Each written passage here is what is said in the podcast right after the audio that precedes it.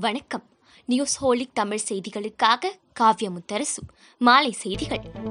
மகாராஷ்டிராவில் மருத்துவமனை ஒன்றில் ஏற்பட்ட ஆக்ஸிஜன் கசிவால் பிராணவாயு விநியோகம் முடங்கி கொரோனா நோயாளிகள் இருபத்தி இரண்டு பேர் உயிரிழந்த சம்பவம் நாடு முழுவதும் அதிர்வலைகளை ஏற்படுத்தியுள்ளது. மகாராஷ்டிரா மாநிலம் நாசிக் நகரில் உள்ள டாக்டர் ஜாகிர் ஹுசைன் மருத்துவமனையில் டேங்கர் லாரி மூலம் கொண்டுவரப்பட்ட ஆக்சிஜனை மருத்துவமனையில் உள்ள ஆக்சிஜன் டேங்கருக்கு மாற்றும் பணி நடைபெற்றது.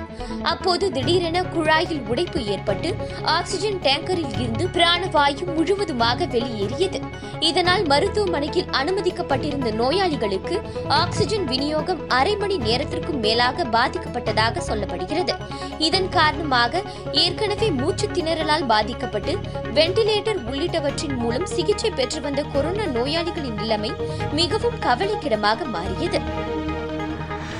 மே இரண்டாம் தேதி நள்ளிரவு பன்னிரண்டு மணிக்குள் அனைத்து தொகுதிகளுக்கும் தேர்தல் முடிவை அறிவிக்கும் வகையில் பணிகள் நடந்து வருவதாக தமிழக தலைமை தேர்தல் அதிகாரி சத்யபிரதா சாகு தெரிவித்துள்ளார்.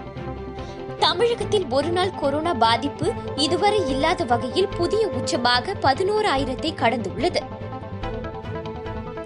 தூத்துக்குடிக்கு கப்பலில் கடத்தி வரப்பட்ட ஆயிரத்து ஐநூறு கோடி ரூபாய் மதிப்புள்ள போதைப் பொருள் சிக்கியது. தூத்துக்குடிக்கு வரும் சரக்கு பெட்டகங்களை மத்திய வருவாய் புலனாய்வு பிரிவு அதிகாரிகள் தீவிரமாக கண்காணித்து வந்தனர். அப்போது பிரேசில் நாட்டில் இருந்து தூத்துக்குடி நிறுவனத்திற்கு மரக்கட்டைகள் கொண்டு வந்த கப்பலை அதிகாரிகள் சோதனையிட்டனர் ஒரு கண்டெய்னரில் மரத்தடிகளுக்கு இடையே சுமார் முன்னூறு கிலோ எடை கொண்ட போதைப் பொருட்கள் பதுக்கி கடத்தி வரப்பட்டு இருப்பது கண்டுபிடிக்கப்பட்டது. அனைத்து உற்பத்தி ஆலைகளையும் நான்கு நாட்கள் மூடுவதாக ஈரோ வாகன உற்பத்தி நிறுவனம் அறிவித்துள்ளது. இதுகுறித்து அந்த நிறுவனம் விடுத்துள்ள அறிக்கையில் நாட்டின் பல்வேறு ஊர்களிலும் வெளிநாடுகளிலும் உள்ள ஈரோ நிறுவனத்தின் வாகன உற்பத்தி ஆலைகள் தொடர்ந்து நான்கு நாட்கள் மூடப்படும் என்று கூறப்பட்டுள்ளது. இருசக்கர வாகனங்களில் வேக கட்டுப்பாட்டு கருவி பொருத்த வேண்டும் என்று சென்னை உயர்நீதிமன்றம் உத்தரவிட்டுள்ளது. இறக்குமதி செய்யப்படும் இருசக்கர வாகனங்களுக்கும் வேக கட்டுப்பாட்டு கருவி பொருத்துவதை கட்டாயமாக்க வேண்டும் என்றும் உத்தரவிட்டுள்ளது. மேற்கு வங்காளத்தின் நாற்பத்தி மூன்று தொகுதிகளுக்கு நாளை ஆறாம் கட்ட தேர்தல் நடைபெறுகிறது.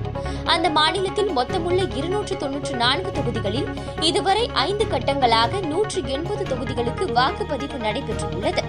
மீதமுள்ள நூற்று பதினான்கு தொகுதிகளில் நாற்பத்தி மூன்று தொகுதிகளுக்கான வாக்குப்பதிவு வியாழக்கிழமை அன்று நடைபெறவுள்ளது. இந்த தொகுதிகளுக்கான தேர்தல் பிரச்சாரம் நேற்று முன்தினம் மாலையுடன் ஓய்ந்தது வியாழக்கிழமை காலை ஏழு மணி முதல் இரவு ஏழு மணி வரை வாக்குப்பதிவு நடக்கிறது. வருகிற இருபத்தி ஆறாம் தேதி ஏழாவது கட்டமாக முப்பத்து ஆறு தொகுதிகளுக்கும் வருகிற இருபத்தி ஒன்பதாம் தேதி எட்டாவது கட்டமாக முப்பத்து ஐந்து தொகுதிகளுக்கும் தேர்தல் நடத்தப்படுகிறது.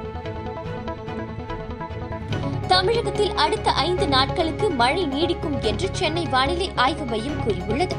தென் தமிழகம் மற்றும் அதனை ஒட்டிய பகுதிகளில் நிலவும் வளிமண்டல மேலடுக்கு சுழற்சி காரணமாக அடுத்த இருபத்தி நான்கு மணி நேரத்தில் மேற்கு தொடர்ச்சி மலையை ஒட்டிய மாவட்டங்கள் திருப்பூர் சேலம் தருமபுரி உள்ளிட்ட பதிமூன்று மாவட்டங்களில் லேசானது முதல் மிதமானது வரையிலான மழை பெய்யக்கூடும் என அந்த மையத்தின் செய்திக்குறிப்பில் கூறப்பட்டுள்ளது.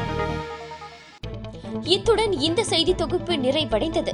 நன்றி வணக்கம்.